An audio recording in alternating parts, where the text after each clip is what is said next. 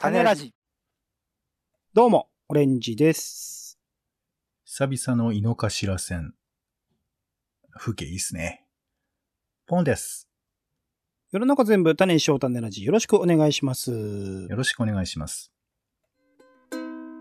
種ラジ的に気になる映画、テレビ、イベント、展示など様々な娯楽ごとを拾います。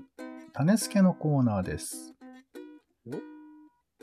はい、ということで、東京周辺のイベントや、えー気になる映画の紹介をしております。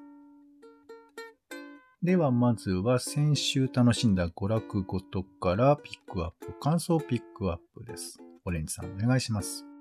はい。まあ、なかなか外にも出られていない状況ではあったんですが、ちょいちょい映画とか見に行ってまして、今週映画見たのはラブライフですね。これはすごい、深田浩二監督の最新作ですけど、本当にいろいろな今の日本が抱える問題を濃厚に入れながら、でも一つの家族とその周辺の人たちの普段の日常生活で描くって本当素晴らしい映画だったので、これはぜひ見てね。ポンさんも興味あると思うんで、また見ていただいて、また語れる機会とかね、あればいいかなと思っております。はいあ。とは、えっと、今行われている文化庁メディア芸術祭受賞作品展に行きました。こちらも、あとまた別の機会にちょっとちゃんと話す機会を持とうかなと思っています。あとははい高木正勝さんのソロコンサート行ったりとか、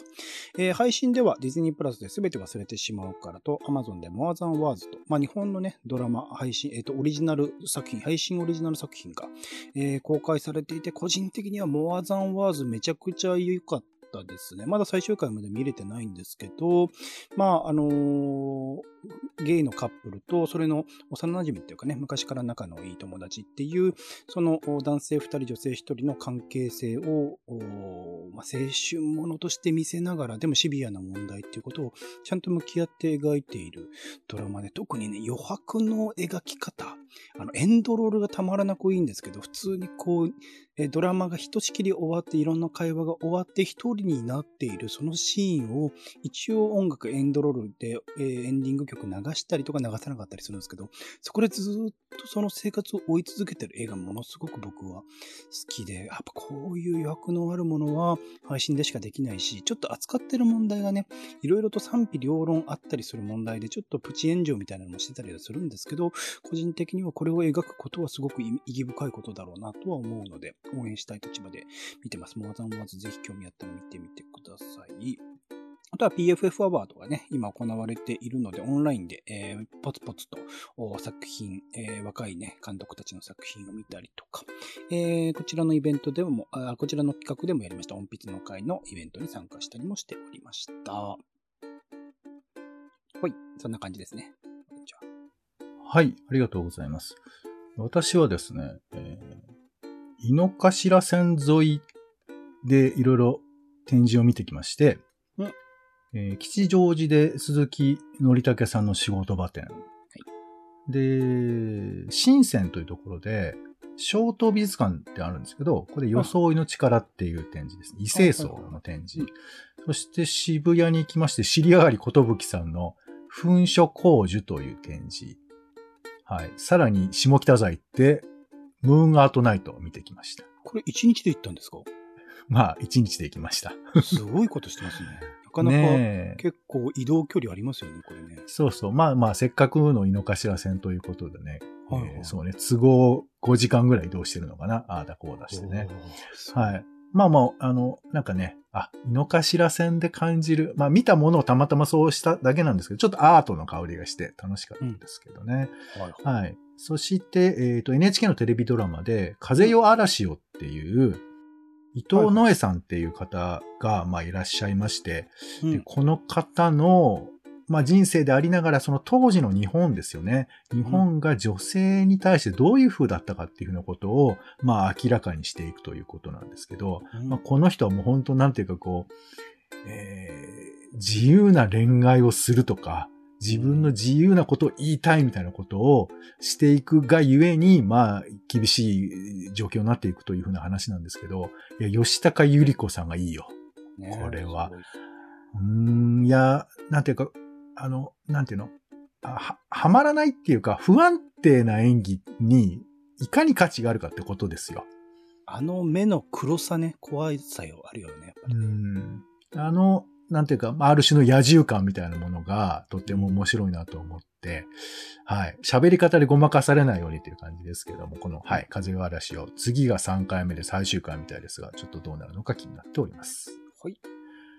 はい。では続いて、種助ニュース。なんだそれ。はい。ということで、種助っぽい気になるニュースをご紹介ということで、まず一つ目ですね。えっ、と、エミー賞でイカゲームが6冠ということで、はい。えー韓流コンテンツが世界の主流に躍り出た背景に何があったかっていうような記事もあったりするわけですけど、エミー賞ね、いろいろ注目されてますけど、んどうですか？エミー賞ちょっと一言いただけますか？まあ、個人的に、えーその作品なの、ホワイトロータスっていう作品が今主要部門を結構取っていたんです。僕見てなくって、あ、うん。そ、そこに来るんだって、まあ、ベタコールソウルとかね、ずっと続いたシリーズの、これが、まあ、なんか審査期間が微妙にずれてるらしくって、ベタコールソウルの最終回の方は、えっ、と、審査対象に入ってないみたいな話があったりとかするので、わね。かんないんですけど、なんか思ったのと違ったのと、僕は個人的にイカゲームはすごく、あのー応援側に回っているので、そういう意味ではすごく嬉しかったです。し、分析記事とかもね、書かれてましたもんね。そうですね、イカゲームについて書いたりとかしてたので、あとは今ね、ウヨンウ弁護士は天才派だとか、本当に世界的にも、あの、韓国のドラマとか映画とのコンテンツは受けてきてるので、ちゃんとこう、日本からもね、えー追いつけ追い越せじゃないですけど、頑張ってほしいなとは思いますかね。そうね。一応期待を込めて、やっぱり数年後には日本もこういうところにね、名前が出るといいですよね。本当深田浩二監督と、是枝さんの次のやつ、舞妓さんちのっていう、あれはあんまりうまくいかないんじゃないかなと思ってるんですけど、あの深田浩二監督、そういうもうすでに、えっと三宅翔監督とか、世界的にも評価を受けているような人に、えっと作品任せたら多分出ると思うので、このレベルが。ちょっと期待してます。うんうんはい。やっぱりこう世界基準の場所に行くとか、まあ、例えばインターネット上に広がるだけでも、随分今までのその枠組みが壊れていくんじゃないかなというふうに思うんですが、うんまあ、そんな続きで、えー、TVer でサウナ番組大特集170超無料配信ということで、まあこれもよくあることとは思うんだけど、でもこのテレビ番組を再度、えー再編成する。その番組本体じゃなくて番組枠組み自体を編成するって僕意外とやられてこなかったことだと思ってて、うんまあ、特に TVer ってこういうこと結構やってんだよね。あの過去のなんとか特集、名探偵特集とかさ、はいはいえー俳優さんとか。そう、だけど、これなかなか権利的な難しさがあってできないことなんですけれど、でもこういうことができれば、過去のアーカイブちゃんとさらえば、一つのことを結構深く知る、あの、勉強にもなったりとかできるのかななんて思って、まあ、今回はドラマということでね、茶道とかサウナをめでたいとか、えーあと、ラビットの中のサウナ会とかも紹介されてたりしますけれど、うん。なんかこういう、この特集とか、こういう、えー編成だったらみたいなとかありますか？なんでしょうかね。でも、例えば僕は演劇とか好きなので演劇に関わるものとか、最近はなんかお笑い芸人と、えっとドラマみたいなところの記事も書いたりしたので、なんかそこら辺のお笑い芸人を扱っているものをピックアップ。それは、えっと、バラエティ番組は腐るほどできちゃうので、ドラマとかね、そういう作品とかをピックアップしたりしてくれてると、お見やすいですけどね、後々からねう。ーん。これやっぱりうなぎかなうなぎだけのチャンネルを一日作ってもらいたいですけどね。NHK かな。そうなっちゃうけどね。はい、そんな、えー感じでございました。うんでは続いて気になる新作映画の情報いきましょう。オレンジさん、お願いします。はい。今週も、えっと、ミニシアター系でも興味深いのいっぱいある。逆に対策系は本当に少ないなと思うんですけど、えっと、2本いきます。えー秘密の森のその向こうという作品、9月23日から公開です。えー燃ゆる女の肖像がね、えー僕もすごく好きな作品でした。えーセリーヌシヤマ監督が監督脚本を手掛けて、えっと、撮影も同じ、えー燃ゆる女の肖像と同じ監督かな、フレーヌ、えー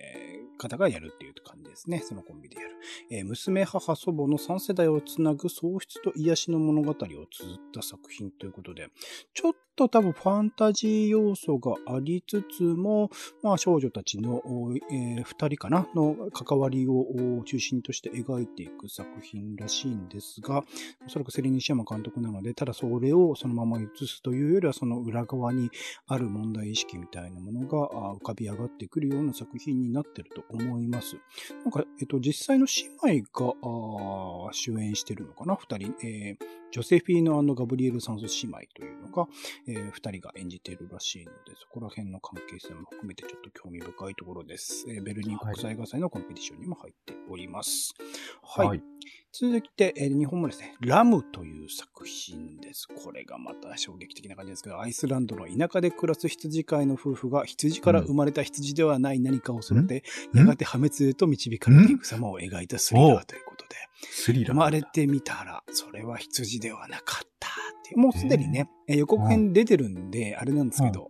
羊の顔をした、えっ、と、人間です。なので、羊おじさん？いや、子供ですよ。もちろん、あのね、生まれたんでね。はい、羊の、お姿姿をしてて、手足が生えている。手足がこう生えて、普通に二足歩行で歩いている。えーアダちゃんっていうのかな。えー今人形としてね、いろんなところでプロモーション活躍しておりますけれども、どそれがうんどうどういうふうになっくるのかなんだな。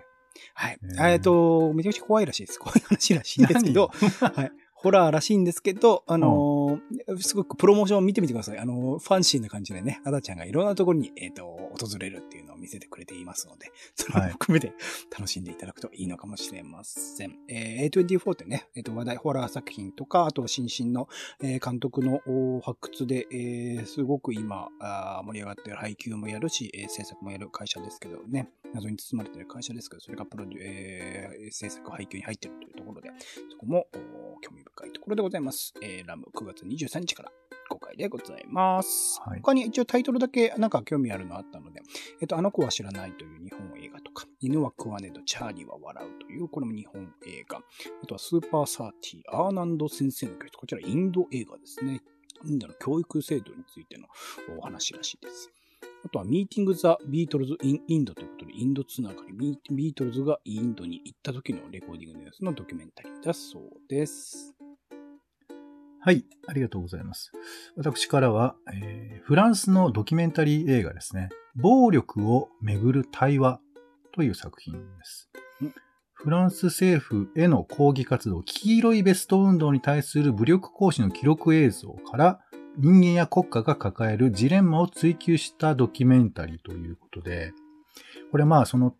当時の映像が流れている中だったりして、その中で、えーまあ、そのことについて回想するというか、私はこう思うみたいなことを、まあ、どんどん聞いていくようなドキュメンタリーなんですけど、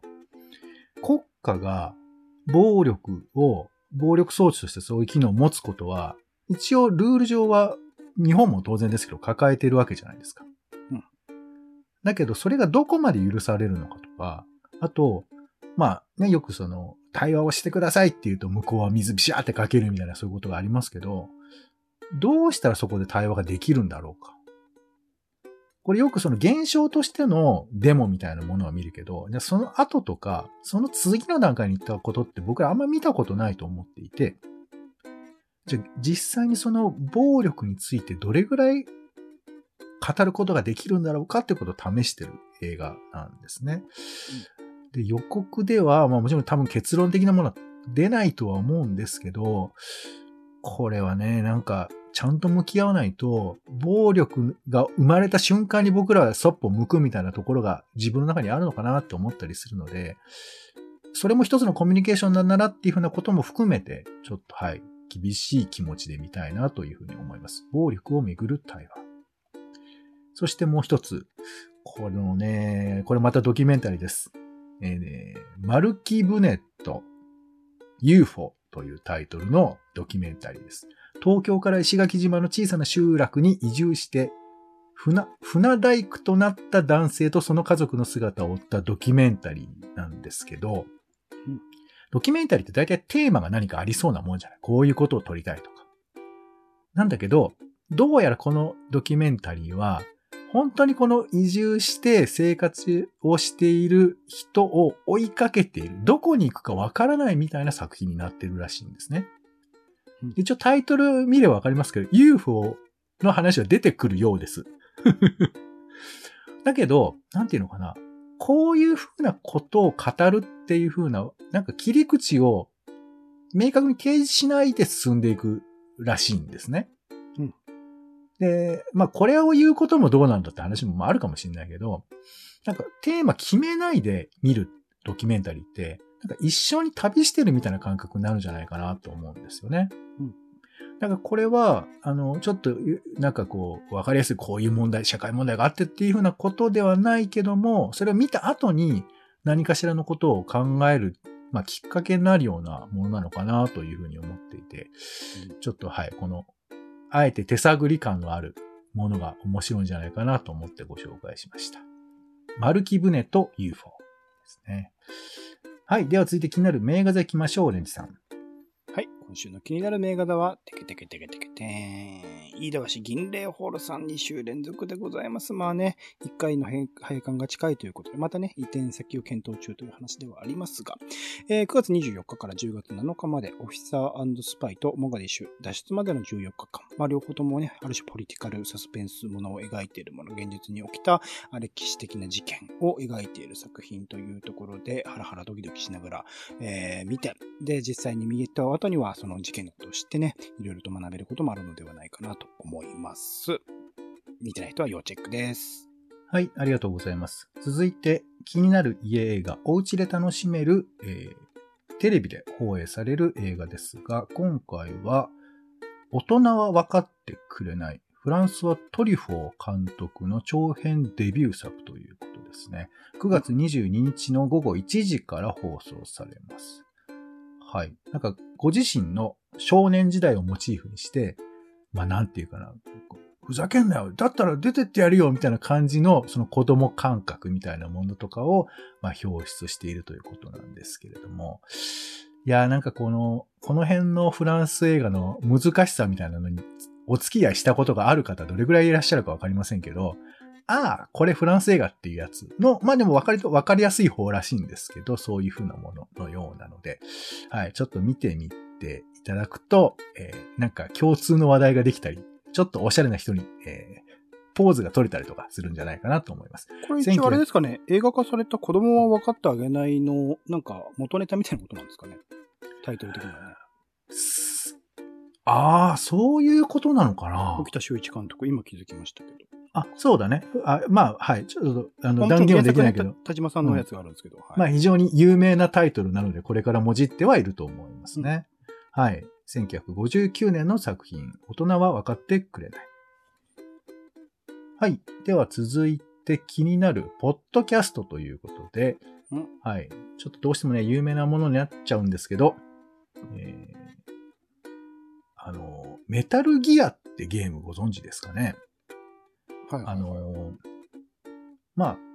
敵の本拠地に行って、まあ、何らかその必要なものを取ったり、倒したりするようなゲームなんですけど、このゲームが面白い、メタルギアが面白いのは、敵になるだけ見つからないように、なるだけ戦闘しないようにっていう風なことがベースになってるゲームなんですね。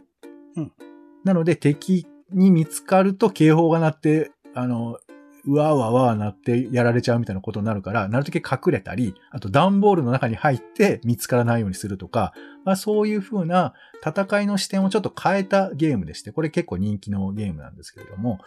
うん。このゲームを作ったことでおなじみの小島秀夫さんがポッドキャストをやってまして、あの結構ね、音声配信も過去やられてることあるらしいんですけれど、うん。今回は世界配信ということで、英語版もあるんですって。うん。翻訳まあそうそう、すごい注目されてる方ですからね。からそうそうデね。ストランディングもやばいですからね、世界でね。今そうそうそう。ということで、えーブレインストラクチャーというですね、頭の中を、まあ、頭の構造をね、皆さんにちょっと共有したいみたいな、そういうことらしいんですけれども、このポッドキャストが、えー毎週木曜21時頃配信ということだそうです。初回のエピソードには、押井守さんがゲスト。あら。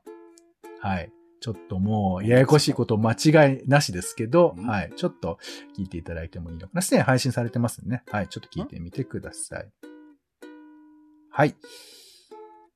では、続いて気になる本ですね。はい。私が書店で気になった本をピックアップしております。こちらどうでしょうか？えー三島社というところから出ています、菌の声。えー、バイ菌とか細菌の菌ですね。菌の声を聞け、タルマーリーのクレイジーで豊かな実践と提案ということで、自給自足みたいなので作ってるね。パンとかそうそうビールとか。タルマーリーってパン屋さんが、えっ、と、いろいろこう、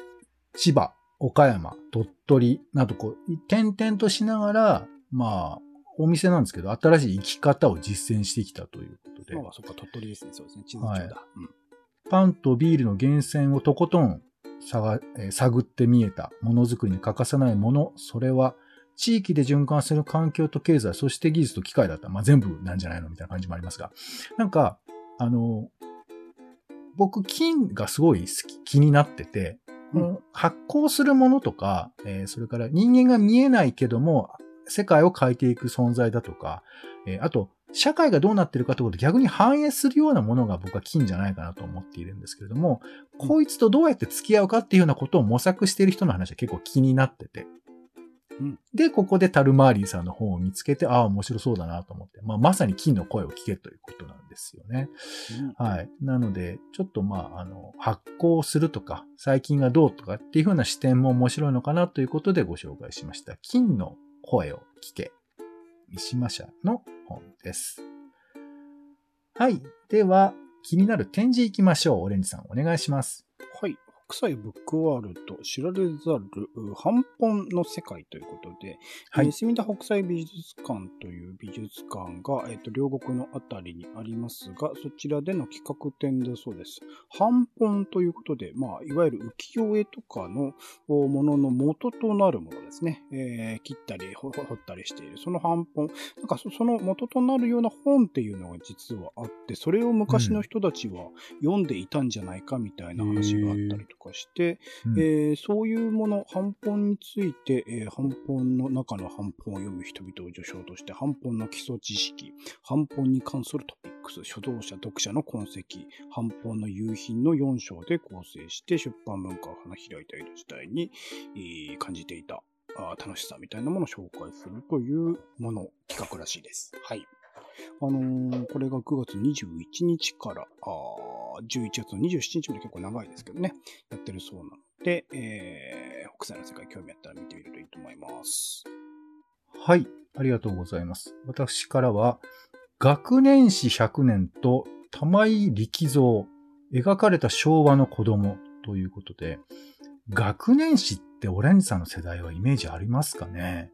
学年史って小学何年生とかって、そうそうそうなんですよ。これがね、1922年、大正11年に生まれたそうでして、はい。面白いね。小学5年生と6年生が創刊されたんですよ。うんうんだから1年生とか後ってことですよね。で、僕はまさにこの学年史時代を生きてたというか、買ったりもしてた、当時。小学何年生とかを。うんうんうん、で、まあ僕が買ってた時代はもう随分とこの、えーテレビタレントとか、えー子供たちの写真とかだったんですけど、初期なのかな、えー部数が多かった1950年代から70年代にかけて表紙を描、えー手掛けたのが洋画家のこの玉井さんという方なんですって。うんうんだから多分、学年誌っていうので歴史的に紹介されると、この玉井さんの絵がよく出てくるんだと思います。うんあはいあれねってそうそう。なので、えー今回この展示では、玉井さんの表紙画を中心に学年史の歴史を追いかけるということなんですよね。今はね、小学8年生ってこう、まあ、すべてを統括するようなものとか、あと1年生が時々出てるのかな。なんかそんな感じに小学館は縮小したりとかしていますけれども、うん。えー児童向けのものというものが一体社会に何を与えているのか、社会から何を受け取っているのかということも覗き見れるんじゃないかなというふうに思ったり、まあ、あとは単純にね、えー懐かしいというふうなことで紹介させていただきました。こちらが日比谷図書館の文化館で9月16日から11月15日まで行われています。はい。ということで、種ラジの種付けは以上です。期間ですとか料金などは公式サイトでチェックをしていただければと思います。お相手は、えー、実は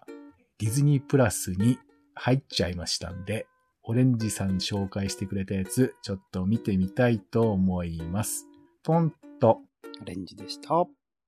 種ラジ、また。